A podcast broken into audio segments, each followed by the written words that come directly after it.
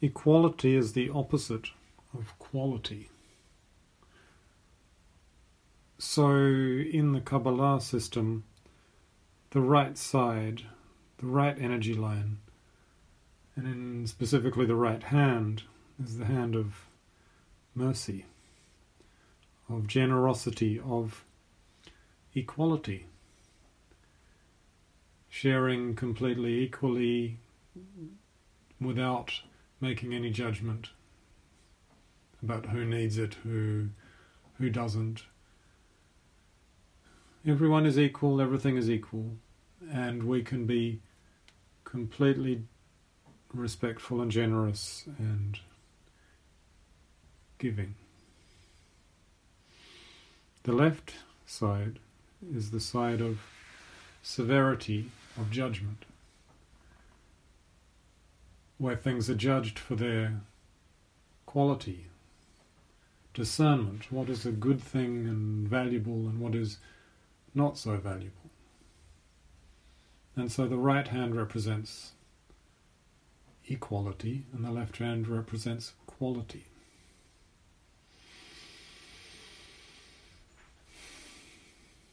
Now, there was a time in our society not so long ago where quality was valued more than equality. Things were judged sometimes quite harshly. You were expected to achieve certain standards, and if you don't achieve those standards, you would be perhaps punished, certainly not rewarded. And there's been a movement away from that towards equality, towards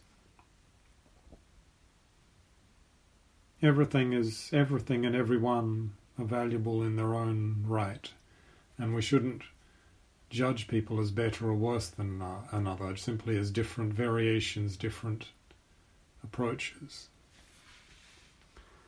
And this movement is absolutely correct. It was very important to make the movement away from judgment towards equality.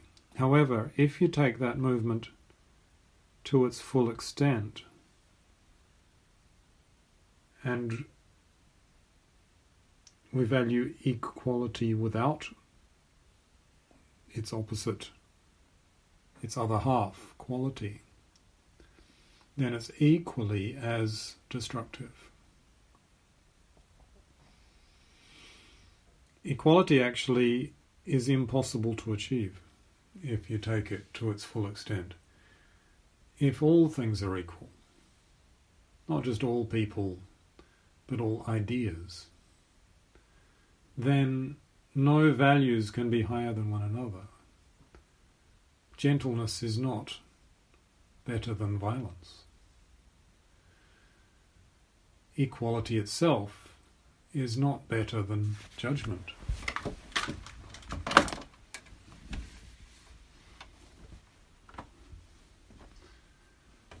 This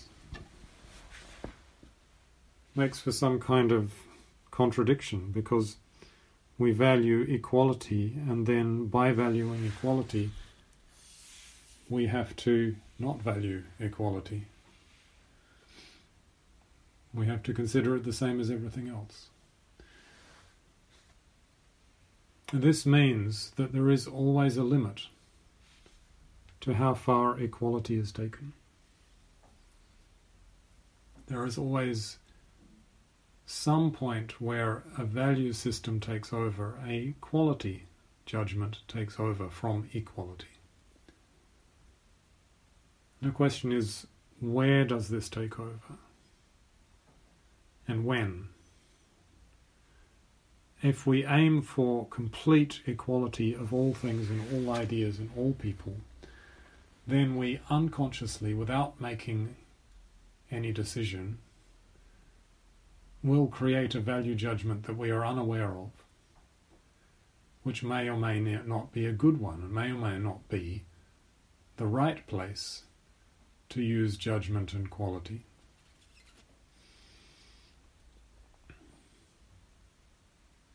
And this can cause all kinds of unintentional problems. For example, there is something that happens in groups if a group doesn't believe in having any kind of leadership or uh, organization structure. Everything is equal, all people are equal, and all things are decided in a in an un, unorganized way. We have this group that is supposedly based on equality. But what happens is that unintentionally, some people are more influential than others in the way they talk and interact and gossip. And they are specifically tend to be gossips. They tend to be people who are very good at chat, chat, chat and knowing everybody and knowing what's going on. And the people who are more introverted, let's say, don't really know what's going on, don't have their fingers on the pulse because they're they're not chat chat chatting all the time.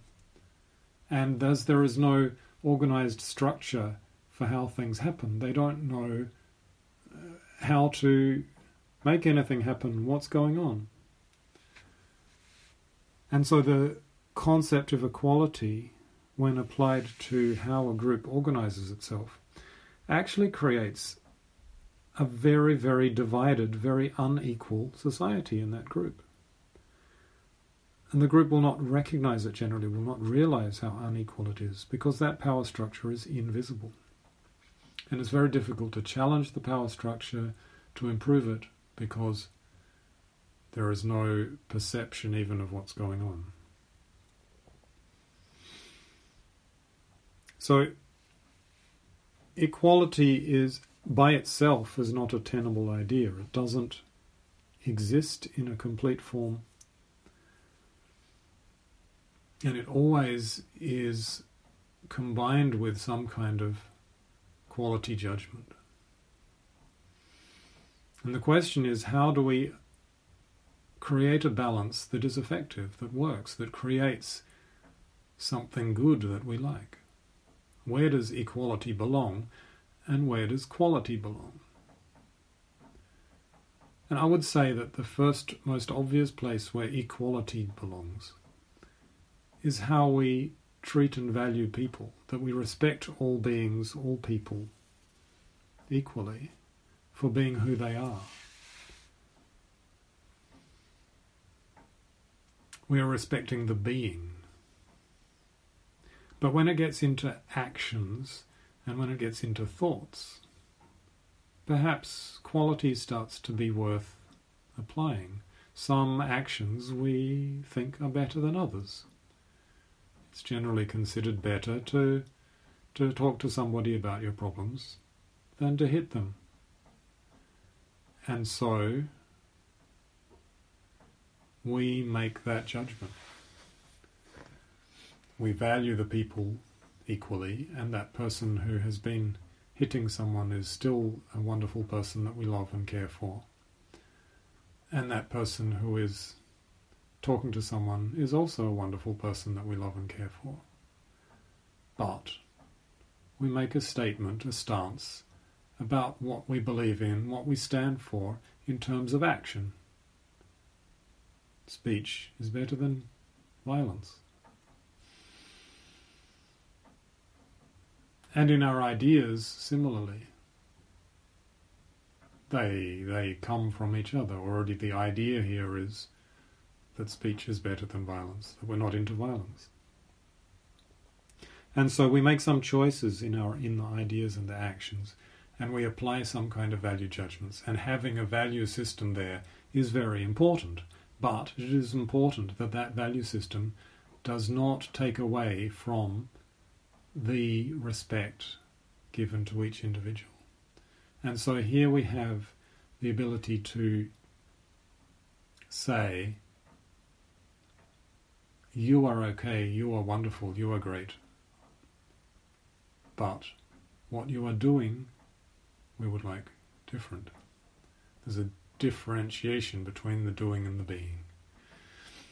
When parents don't make this differentiation, clearly, and they value the child based on what grades they get, or whether they do what they're told.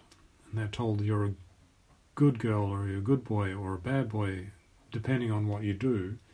And that sense of love and care is dependent on what somebody, what that child does. Their, their sense of self value and self confidence drops enormously.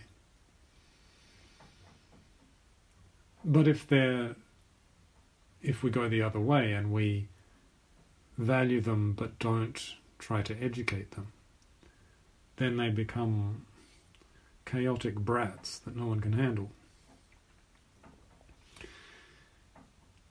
So, traditionally, what happens is that the woman, the mother, she gives unconditional love and affection. She says, I love you no matter what. And the man says, I expect standards from you.